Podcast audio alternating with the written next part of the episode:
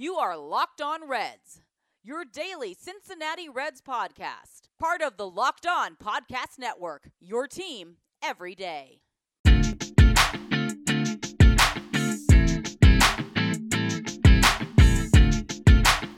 What's up, Reds fans? My name is Jeff Carr, and you are Locked On Reds.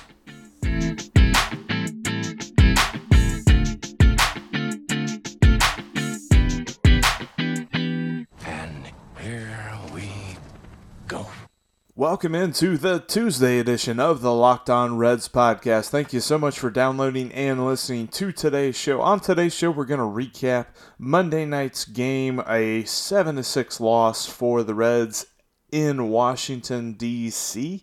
Going to take a look at that. Also, going to take a look at the Freddie Galvis acquisition, at another move that the Reds have made since the trade deadline.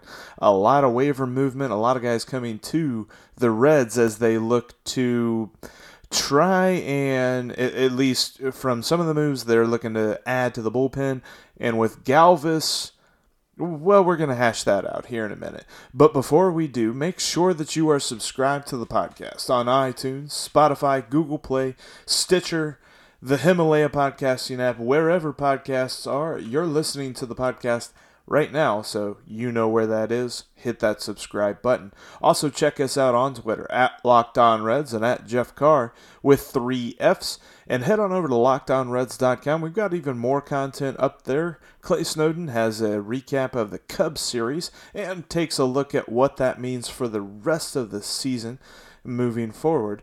Definitely check out the website there and also hit us up on the Locked On Reds line 513 549 0159. So, Monday and the three games set in Washington, D.C. did not quite start out the way the Reds wanted. Anthony DeSclafani gets knocked around, and really the six runs that DeSclafani allowed all came with two outs. It was just phenomenal the fact that he, he got to the doorstep of getting out of both the first and the fourth inning, and he just couldn't quite get that final out to get out of the jam. He gave up a two run home run to Matt Adams in the first home in the first inning. Matt Adams now has 20 career home runs against the Reds. Can you say hashtag Reds killer? He is right up there at the top of the list. And then in the fourth inning, a three run home run from Trea Turner pretty much did him in. The Reds had a late game rally, which brought this within one run, but the Nationals played add on back in the seventh, and that was the difference in the game, seven to six.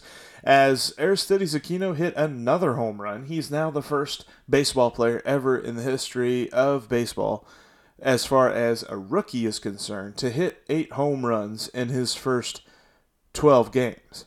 So just still phenomenal performance by Aquino.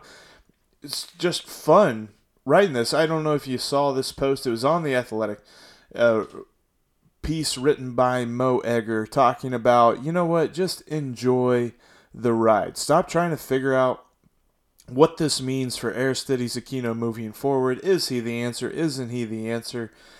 Just enjoy the ride. I like it. He enjoyed, or he uh, compared this situation with his wife watching a reality show called Southern Charm.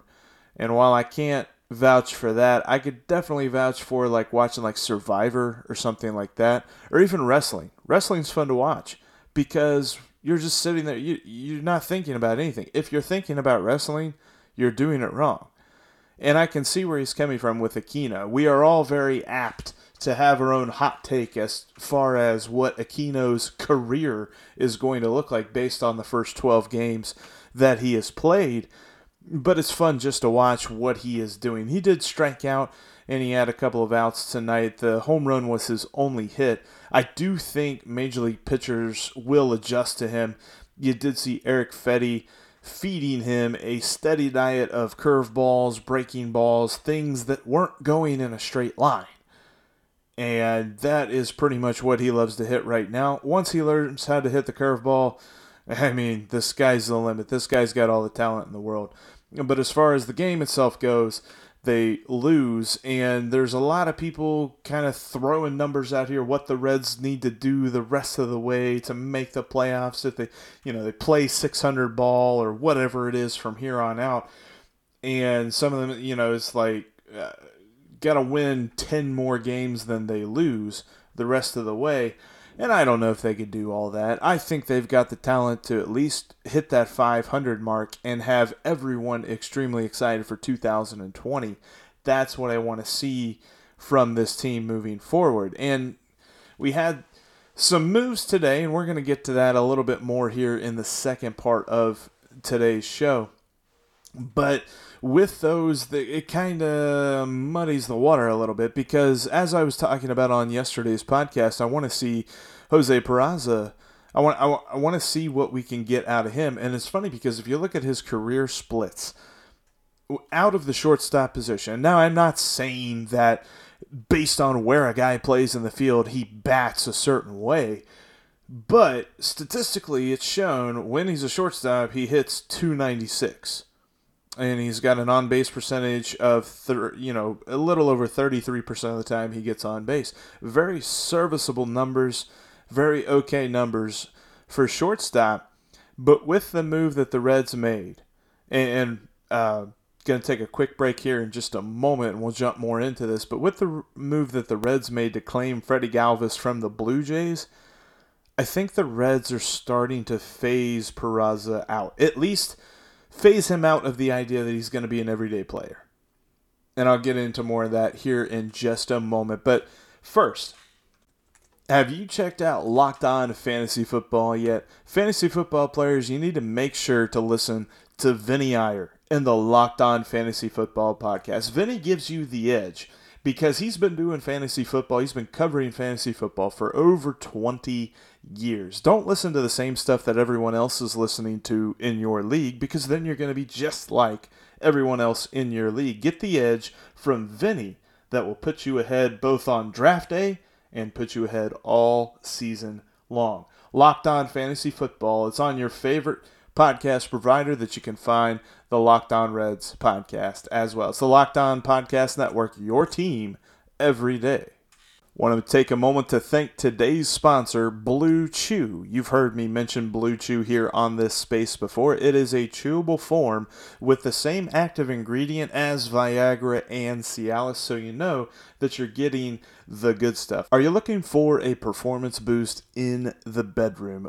Blue Chew can deliver that to you. And with this special introductory offer through Locked On Reds. You can go to bluechew.com and enter promo code MLB. All you got to do is pay $5 shipping, and your first order is free. When it comes to Blue Chew, you can take it any time of day, day or night, even on a full stomach. And since they're chewable, they work up to twice as fast as a pill and you can be ready whenever the opportunity strikes. That's promo code MLB at Blue Chew, like B L U E Chew.com. For your first order free, you just pay $5 in shipping. Blue Chew is the better, cheaper, faster choice, and we thank them for sponsoring the Locked On Reds podcast today. If you're like me and you've been dialed into the Reds here lately, but you're wanting to get ready for the NFL season, look no further than Locked On NFL. With host Brian Peacock, you also have the expert analysis of a former NFL scout in Matt Williamson. They bring you the league each and every day, and they are on fire. One of the most listened to NFL shows this past week on any podcasting platform. Check him out, Locked On NFL, to get you set for the upcoming season. This is the Locked On Reds podcast here on a Tuesday. Thank you so much for listening to the show. Kind of recapped Monday night's loss to the Nationals 7 to 6 in the first half of the show, and I mentioned that the Reds made a move and signed Freddie Galvis. So they've got him for the rest of the year. They pay basically about a million dollars left on his salary for this year, and he does have a club option for 2020 in the realm of five and a half million dollars. Now, what this move tells me, it tells me a couple of things. They got him off off of waivers from the Blue Jays. Now, there we kind of joked around a little bit whenever the Reds got him because he's a he's a decent shortstop. I mean, he's he's not going to be kicking down the door of the Hall of Fame or anything crazy like that, but he's always been a pretty solid professional shortstop with an okay bat and a pretty decent glove. But this year he's been worth 1.6 wins above replacement. That's more wins above replacement than Jose Peraza has amassed in his entire career. Now, of course, he's only played for a couple of years, but even still, Freddie Galvis hasn't been playing for that much longer either. And on the flip side, we we were joking about it. We're like, why on earth did the Blue Jays even put this guy on waivers? Did they realize there is no such thing as a waiver trade deadline anymore? Because teams used to put guys on waivers just to see if they'd make it through, and then if someone tried to claim them, they'd pull them back. Well, you can't do that now because there's no such thing as a waiver trade deadline. And maybe they didn't know that, and all of a sudden he just slips to Cincinnati. But that's not the case at all because they've got Bo Bichette, the yeah, it sounds like Boba Fett. Every time I say that, I think Boba Fett. But his name is Bo Bichette. He is the son of former Red Dante Bichette. Back in the day, the 1999-2000 Reds, Dante Bichette was an awesome outfielder, really good RBI guy, and it's fun to see the success that his son has had in his very early rookie season with the Blue Jays just absolutely hitting the cover off the ball up there in ye old Canada. But because of that, they were able to put Freddie Galvis on the waivers, and the Reds claimed him up. Now, here is my thought on that. I believe the Reds have seen all they want to see of Jose Peraza as an everyday player. And I know I was talking about it, and I thought maybe there was more to see from Jose Peraza. But this move tells me completely differently. They they now have three guys that they're trying to figure out who can be their shortstop next year. Number one, that tells me that they're not satisfied, which is great because we as fans recognize there are holes on this roster that they need to fill this offseason. And if they're already trying to do that, that's a great sign.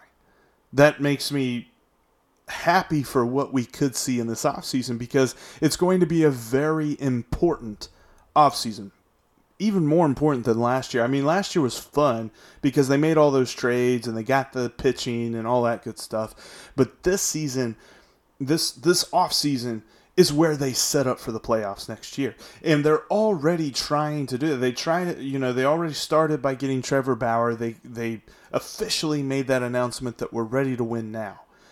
Now they've gone out, they've got Junichi Tazawa, they've got Brad Boxberger, they've got Kevin Gausman, and now they've gotten Freddie Galvis. Four guys since the trade deadline, all through waivers or signing as a free agent. In the case of uh, Tazawa, I think he was a free agent. But they're trying, they're turning over every stone. You know, no stone left unturned because these final two months are about setting the final spots at the table. I'm, I'm just going to keep going back to that analogy. It's an analogy that James used last last year. It's not something that I came up with by any means, and I'm, this isn't an original idea by any stretch of the imagination, but imagine, if you would, a big Thanksgiving table. The Reds are just trying to figure out the last few spots that are still open on the table, what's going to go there, and how this dinner's all going to get brought together in 2020. I did want to mention, too, before we go today, and um, there'll be more thoughts on the Freddie Galvis thing, but my main overarching thought is two points is Jose Peraza probably not going to be looked at as an everyday player from here on out, and the Reds really are leaving no stone unturned trying to figure out this whole offseason thing. But real quick, before we leave today, they released the schedule for 2020. Don't know if you saw that. It's kind of one of those weird things that the NFL and the NBA are able to release their schedules during the off season, and especially with the NFL, they actually have like a prime time show on ESPN where they release the schedule. Like, color me unimpressed, but the Major League Baseball just kind of pushes it out, pushes it out during the season, and they released it yesterday. Opening day, March 26th, the Reds and the Cardinals. Great stuff. I love every bit of that. It's the earliest opening day that they've ever had outside of some crazy international game, like, you know, this past year when they had opening day, like the third week in March, whenever they went to Japan with the Mariners and the Athletics. But there'll be every single team opening on Thursday, March 26th. So that's officially going to start the playoff run. telling you right now, just get your playoff tickets ready for next season. And there's going to be uh, some AL East matchups and different things like that. Going to be a very fun year for the Reds with uh, the teams that they don't typically get to see. Looking forward to that a lot. Anyway, that's going to do it for the Tuesday edition of the Locked On Reds podcast. Thank you so much for downloading and listening to the show. Make sure that you subscribe on whatever podcast provider you just listened to this on. Also, hit us up on Twitter at Locked On Reds and at Jeff Carr, and save the Locked On Reds line number to your phone 513 549 0159. Going to try to get to a voicemail or two tomorrow. So leave me a question, leave me a rant, leave me a concern. There was a Cubs fan on there last weekend. I'm not I'm not gonna play that for you because he like sang a song, and it's about the Cubs. So why would I play that on the Locked On Reds podcast? But he was basically trying to trash uh, talk after the Cubs won Thursday night. And to random, very bold, very brass Cubs fan that left a Cubs voicemail on a Reds podcast, to that I say, Aristides Aquino. Thanks so much for listening to the Locked On Reds podcast. My name is Jeff Carr, and I'll talk to you guys tomorrow.